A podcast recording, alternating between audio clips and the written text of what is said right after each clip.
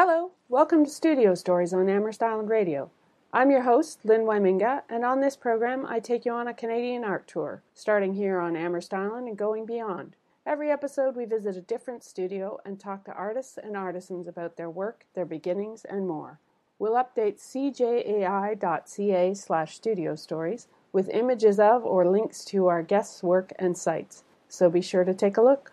It's Lynn Wemming on Amherst Island Radio with Studio Stories, and I am in Toronto visiting Karen Franzen at her studio under the trees right. on the east side of Toronto, uh, near my old neighborhood, actually. Karen, how are you today? Great, thanks. Excellent. Glad you're here. Yeah, it's good to be here. First things first, tell us what you do.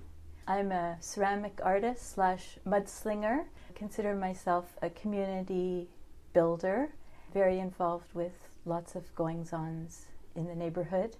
Yeah, yeah. and uh, do you have a focus on your ceramics, or or you kind of do everything? I do tableware. I do tile commission work, um, some sculptural work. Mostly, I work on the wheel. I do a little bit of hand building, and I work primarily in earthenware that allows me to achieve uh, a painterly effect in my work, and I really like to use a lot of bright colors. Yeah. I uh, I first was introduced to Karen's work. I think Karen does a Christmas open studio every year, mm-hmm. and so my neighbor and I walked up and, and came and, and I got one of your awesome um, sunflower mugs. Right. And yeah, I use that faithfully every day for my coffee for years until Yay. my husband broke it. Uh oh. So we can sad. do something about that. That's right. That's right. So, um, how did you get started with ceramics? I was working in the book trade at the children's bookstore. I started off there as a part timer and ended up working for many years. And I decided to take a pottery lesson with Deborah Wilson, who lived in the Bain Co op and I saw her work at a street festival that occurs every September. And she had this beautiful blue glaze, and I asked her if she was teaching classes. And uh, she was just starting a, a small group, so we worked out of her basement studio. And so initially I did the class once a week and then got really interested and she gave me a key. So I got to work whenever I wanted to, and it was wonderful. Nice. And was she in the Bain? Yeah. Co-op yeah, we were both living there at the time. Cool. Yeah. Nice, nice community. It really is. Friends yeah. who've lived there in the past. So, can you, because this is a radio program, mm-hmm. can you talk a little bit about? Um, so, the thing that attracted to me me to your work was the bright colors, but also the illustrations. Mm-hmm. So, uh, a little bit about your illustrations on you. Yeah, well, that ties into working at the children's bookstore because I became really interested in some like uh, artists like uh, Brian Wildsmith and Quentin Blake and uh, a host of other illustrators. So that really inspired me, and uh, I also from there I went on to the Ontario College of Art after the Bain, and I was in the what then they had a general studies program which was amazing. So I got to try um, not only I started with some ceramic, but uh, I also did printmaking, and then became really interested in textile design. So my work really does reflect uh, my textile work, yeah, I think. Absolutely. And uh, the use of color and the humor in my work. And I come from a long line of storytellers, so I like the narrative aspect in some of my work too. Absolutely. Yeah, yeah that's funny because you said Quentin Blake, and I'm like, yes, I see those the strokes and the you know the, I see the inspiration, those lines and yeah, humor. Yeah, absolutely. So, how long have you been doing this? Well, I graduated in 1989 from OCA before it was it was okay. OCA before yeah. OCAD. And then from there, I did a four year residency at the Harbourfront Craft Studios. And from there, we did four of us from Harbourfront started a cooperative studio on Carlaw. and it was called Beyond the Front because it was after Harbor Front. Mhm. And then from there, I came to this studio where I have now been for 20 years. Right. So And over 30 years. and the like when you went and did the four months down at Harborfront, Mhm. were you the do- four years. Sorry, four years Yeah. uh, down at Harborfront. Were you were you just focusing on ceramics then, or were you doing? Well, it's hard. n- as it's well, or- yeah. The um, Harborfront has a number of studios. As I don't know if your listeners have been to Harborfront, but there's sort of a catwalk, and so there's uh, jewelry, glass blowing, textiles, and ceramics. So you can't help but be inspired. So although I didn't really do textile work or anything like that, I was definitely bombarded with all the wonderful. They have guest speakers who come, so we were privy to that. We got to partake in some of the performances down at Harborfront. So you really had to knuckle down and work. You had to put your blinkers on because you were just bombarded with so much rich stuff. Yeah, It was great. that's amazing. Yeah, Uh, okay, so blue is a big part of your palette. yeah. Talk about your palette. Well, let's see. Uh, this piece that's behind me is a large tile work that is mostly blue and yellow, and it's a bowl full of lemons inspired by the Barnes exhibit. So it was a Cézanne piece that I was asked to interpret because when I was at Harborfront, I was approached by the buyer at the AGO. She was actually looking for a glass blower who wasn't there and said, Oh, who are you? And I said, Well, you know, I'm Karen and I'm in the ceramic studio. And she said, Well, let me see your work. So I ended up uh, providing wholesale work for them for many years. And I was asked when the Barnes exhibit was on, would I interpret the pieces in this painting, uh, which was a Cézanne still life piece. And it had a picture and then this giant footed fruit bowl. And the colors were inspired by that experience. So often someone will ask me to create a piece for them, and that will um, uh, spark a new color palette. Sometimes it's seasonal. I mean, I live on the ravine, so I'm very much inspired by what's outside. Yeah. And having a young son and all of those things filter Yeah. back. Yeah. And I think actually that's why I was attracted to your work at first was the the, the yellow and the blue very Provençal colors. And that's actually where we got engaged. Mm-hmm. Yeah. So the colors That's of our right. wedding were yellow and Yeah. blue and so yeah, it was like, oh, it's perfect. Well, it's funny because often when I do a kitchen for someone, they say, "Oh, my colors are blue and yellow." It's like universal. Yeah. You know, I'm inspired by warm Mediterranean places, Yeah. and they all have similar palettes, right? Right. Yeah, the sea, the sky, the sun. Right. Yeah. Speaking of uh, sort of uh, tropical places, I know that you were just down in Mexico. Oh my God! Yeah. So, any any uh, inspiration that you brought home from there, or any anything that you saw that you went, I really need to try that out, or Uh, I didn't really get to see too much ceramic work, although I did buy some wonderful little birds Yeah. that are beautifully painted. Some of them are ceramic and some wood. And I, you know, I'm doing this workshop series now, which is kind of taking away from what I really want to do is get to work in the studio and be inspired by my trip. But Yeah. um, as an artist, I get, I'm sure you can understand that there's, you know, the dancing that happens before the making. yeah, So I'm at that stage now where I really want to get into the studio. And uh, I actually purchased uh, a couple of weeks ago a beautiful set of 50s glass bowls, you know, the ones that are all the colors. Yes. So that is going to be my new palette. oh, yeah. cool, Yeah. that's great. Yeah. So, because your your uh, ceramic ware is full of illustrations, like, do you keep a sketchbook? Do you, Oh, are yeah. you uh, Yeah. constantly Oh, sketching? yeah. Yeah. All the time. Yeah. Yeah, I have uh, a couple of notebooks that I work from. I have, you know, my little Moleskine Yeah. that I carry everywhere. everywhere.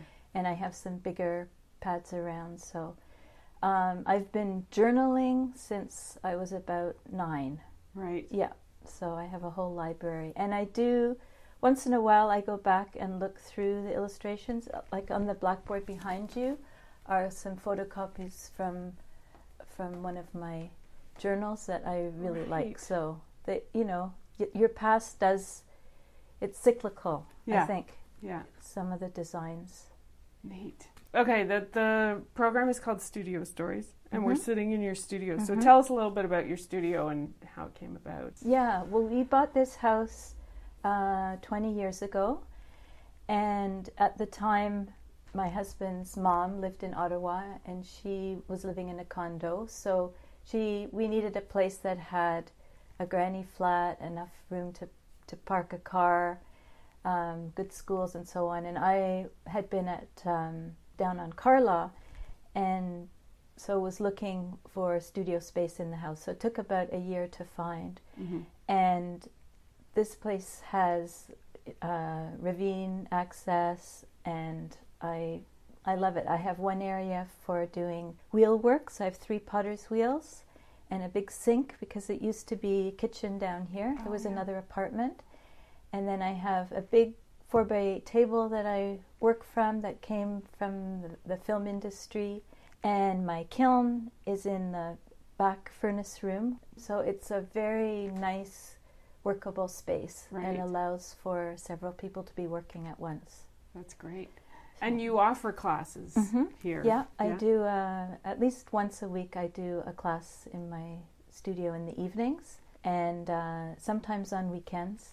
But you know, I covet my own studio time too. So there's a real balancing act. Absolutely. Yeah.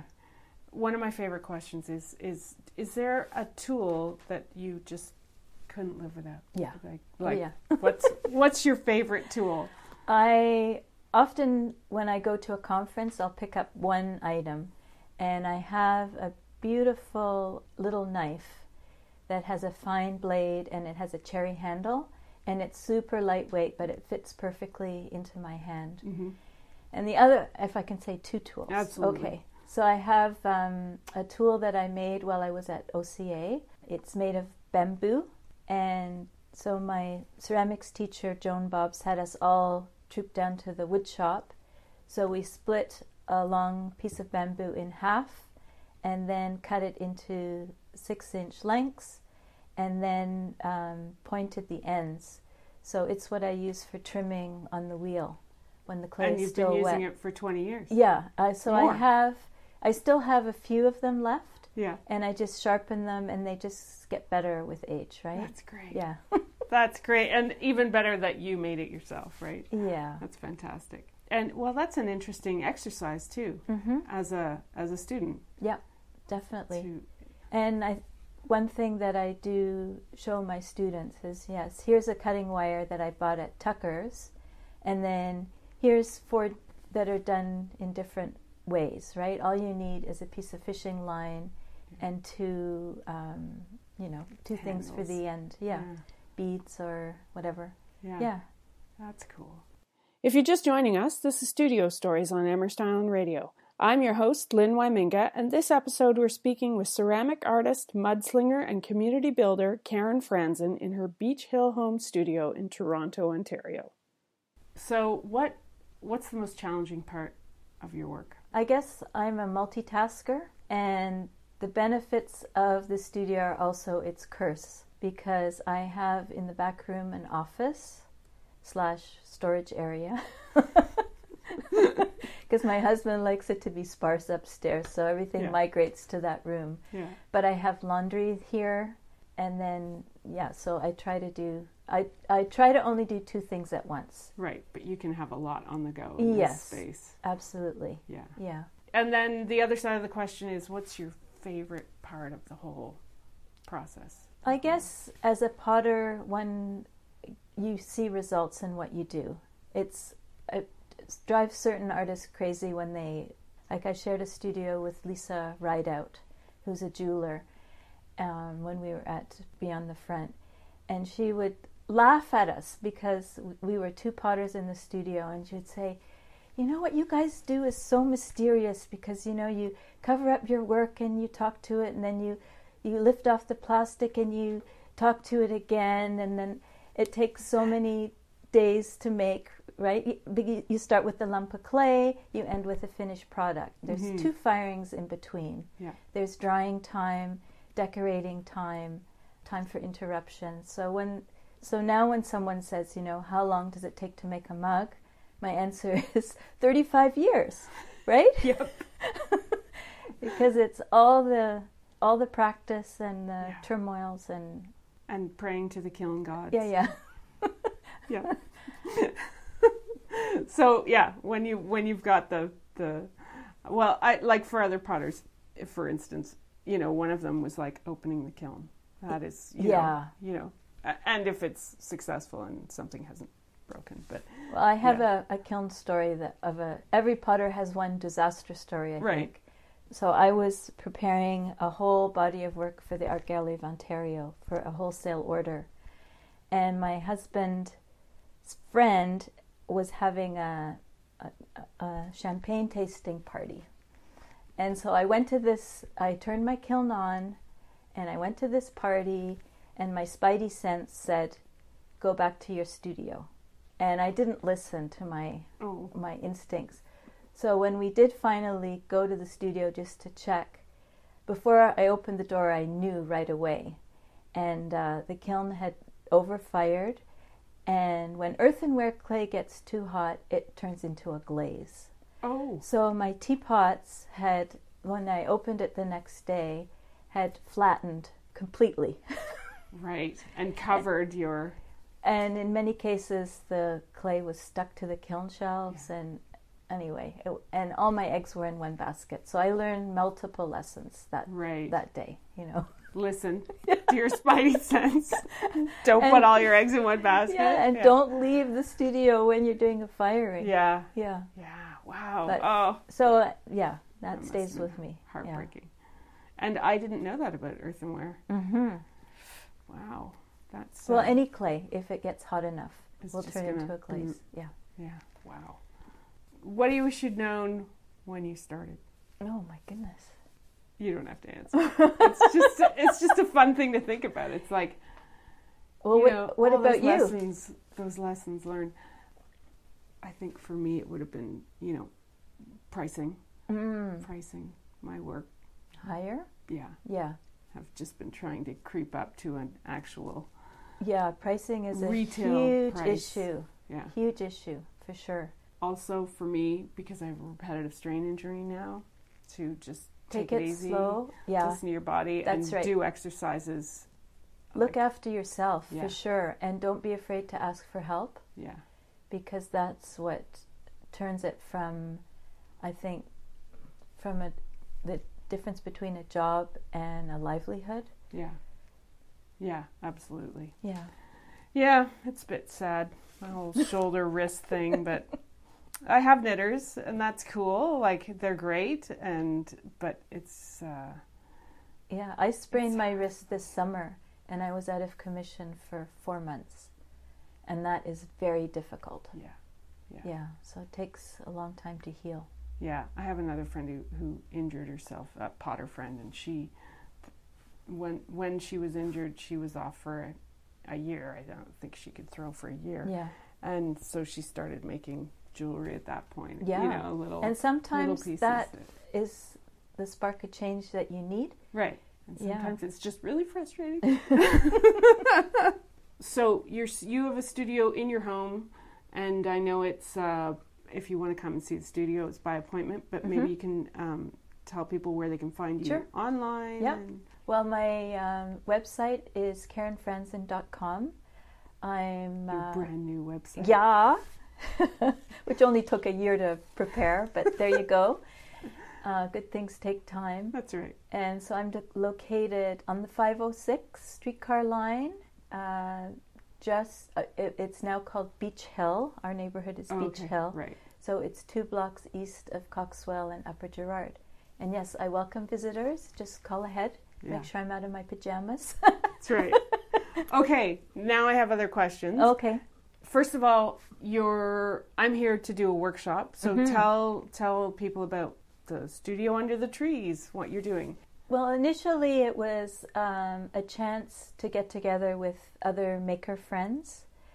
And my husband always says, Well, how is this going to bring income in? You know? and I really don't want to be teaching pottery full time. I like it um, as a part time teaching. Yeah. So, this is a wonderful opportunity for me to connect with other artists, to have people come and see the studio, and for me to learn new things too. Yeah. So, uh, this venture just started actually just a couple weeks ago. So, I have um, a, a jeweler lined up, a photographer, um, a woman who makes uh, little critters out of socks. So, we're doing some things for March break. That's fun. So yeah, and That's more great. people have stepped out, and we're probably going to do an acoustic acoustic workshop too. Oh, so I'm very excited. yeah. And for me, it's kind of like being back in art school because Yeah. I'm learning a ton and engaging with with people, and hopefully bringing an income into the hands of my artist friends too. right. So it's a win-win thing. Yeah. Absolutely. Um, and yeah, it's it's a great location. It's nice and well. I think it's central. Yeah. Um, you know, I Yeah. lived in this hood, so um, but it's nice for my Toronto crowd to be able to Yeah, come to a Easily accessible by subway. It's it's Coxwell Station or the 506 streetcar. Yeah. Mhm. Okay, that's my next question. Tell us Oh. about your 506 streetcar project. Okay.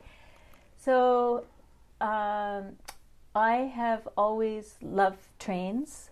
There's, there's a whole history of trains in my family, going back to Germany when my dad used to hop trains as a young boy. Um, and I live just like you can hear the streetcar from from anywhere in the house, pretty Mhm. much. Um, and I travel by streetcar, and a lot of activities and my history has been along that line.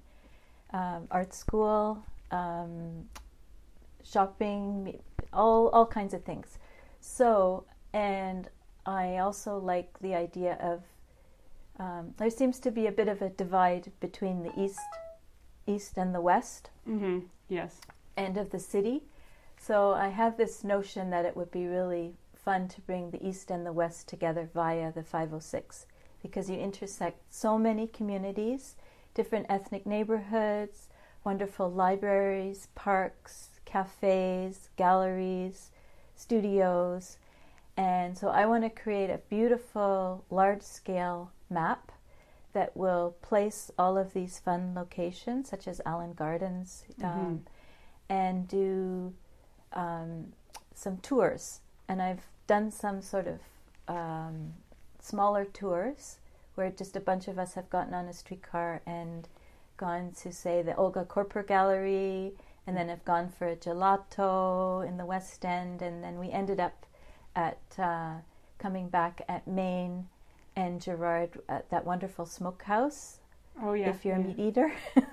Yeah. um, so things like that. And a few years ago, I had a hosted a festival in Little India that was uh, it was culinary arts, included history, and so it was sort of a small scale of what's to come.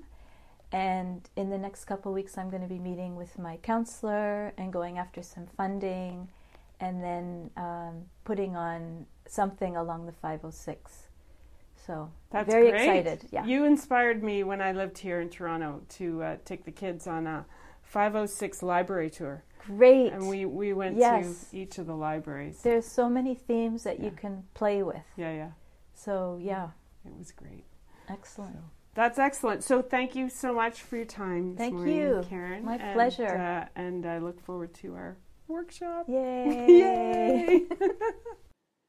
Thanks for joining us for episode 16 of Studio Stories with Karen Franzen in Toronto.